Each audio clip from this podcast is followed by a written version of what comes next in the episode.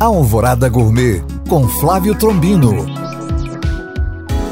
Olá, meus queridos ouvintes. Uma das refeições mais importantes do dia é o café da manhã. E além de ser nutritivo, podemos caprichar e ser bem gostoso.